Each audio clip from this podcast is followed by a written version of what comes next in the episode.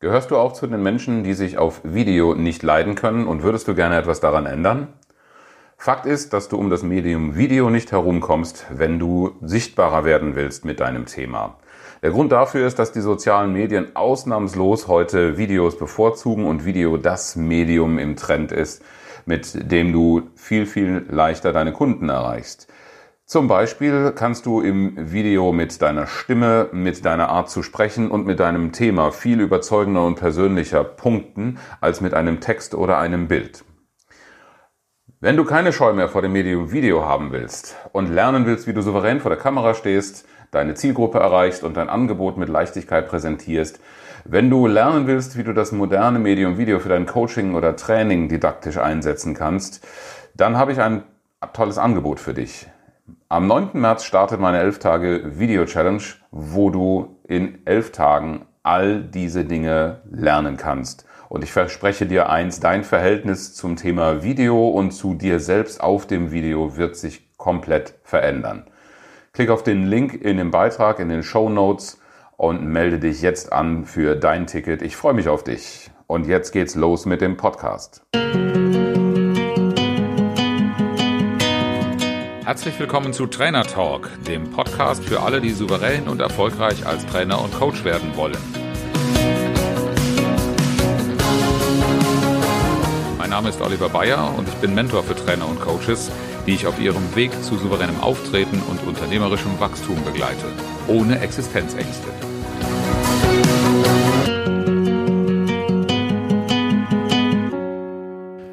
Trainer und Coach von A bis Z. Und beim Buchstaben K habt ihr mir unter anderem das Thema Kalkulation genannt. Und das ist eines meiner wirklich wichtigen Herzblutthemen. Das Thema, was darf ein Trainer und Coach eigentlich verdienen? Worauf darf er sich umgekehrt gesehen eigentlich einlassen? Denn das Honorar ist eine ziemlich schwierige Kiste, obwohl es immer sehr, sehr vereinfacht dargestellt wird. Ich kann mich noch gut erinnern an die Personalerzeiten, als es um die Frage ging, welches Honorar kostet ein Coach? Und ich habe damals Honorare aufgerufen, genannt bekommen von 70 Euro pro Stunde. Wenn man das vergleicht mit dem Stundensatz eines Angestellten, könnte man schon sagen, wow, das ist ziemlich viel Geld und der verdient ja wohl gutes Geld. Ich habe in meiner Coaching-Ausbildung aber auch gelernt, dass es kaum Berufskollegen gibt, die von einem reinen Coaching-Honorar leben können. Und so viel sei schon vorab gesagt, erst recht nicht von einem Honorar in der Höhe und Größenordnung von 70 Euro. Wenn man das jetzt mal auf einen ganzen Trainingstag hochrechnet, dann kommt man bei einem 8-Stunden-Tag auf etwas zwischen 500 und 600 Euro. Und auch das ist ein Trainingshonorar, das kritisch werden könnte. Warum ist das so? Als Angestellter rechne ich, oh, wenn ich pro 500, pro Tag 500, 600 Euro, mach mal 500, der Einfachheit halber 20 Tage im Monat, 10.000 Euro, wer will denn darüber klagen? Aber in unserem Beruf kannst du ja nun nicht rechnen, 20 Tage im Monat zu arbeiten zu einem Honorar, das so gezahlt wird. Weil mit diesen Honoraren muss man ja auch mal gucken, was wird damit denn eigentlich gezahlt? In aller Regel nur die Anwesenheit. Der Coach der ein Coaching durchführt, wird nur für die Zeit des Gesprächs mit dem Coachee bezahlt. Wenn es dann eine Vor- und eine Nachbereitung gibt, dann muss etwas extra gesondert vereinbart werden, was in aller Regel nicht geschieht. Aus Vereinfachungsgründen, aus Kalkulationsgründen, vielleicht auch Marktmacht, was immer dazu führt. Aber wenn ich jetzt nur ein oder zwei Stunden am Tag arbeiten kann, denn äh, kein Mensch kann acht Stunden am Tag jeden Tag coachen, dann merkt man schon gleich, welche Schieflage da eigentlich drin hängt und dass das gar kein überlebensfähiges Geschäftsmodell sein kann. Wenn du also kalkulierst, mit welchem Honorar magst du dich verkaufen, magst du dich anbieten oder zu welchem Preis bietest du ein Programm äh, oder schreibst du ein Angebot an den Kunden, dann bedenke bitte grundsätzlich folgende Dinge. Es ist natürlich auch die Durchführung, die zu berechnen ist. Aber du bist Unternehmer, du bist Selbstständiger, du hast unproduktive Zeiten. Die müssen in irgendeiner Form abgedeckt sein. Und du solltest klar im Blick haben, wie viel Zeit da hineinfließt, um zu wissen, wie viel dann auch noch übrig bleiben darf für die reine Durchführung. Das heißt, du hast immer einen Gemeinkostensatz. Das ist eine, Kommunik ist eine Kalkulation, die man aus dem Angestellten-Denken her nicht kennt. Zu den Zeiten für dein Projekt, das du durchführst, gehört normalerweise auch eine Akquise. Das kennt, kennst du als Angestellter nicht. Da hast du einmal den Aufwand gehabt, eine Bewerbung zu schreiben, bist in ein, vielleicht zwei Vorstellungsgespräche gegangen, vielleicht war noch ein Assessment Center dazu, wenn es sehr aufwendig war. Und dann war das Ganze durch. Danach ist ein Vertrag mit regelmäßiger Tätigkeit und regelmäßigem Entgelt drin. Als Trainer und Coach ist deine Situation ja eine ganz andere.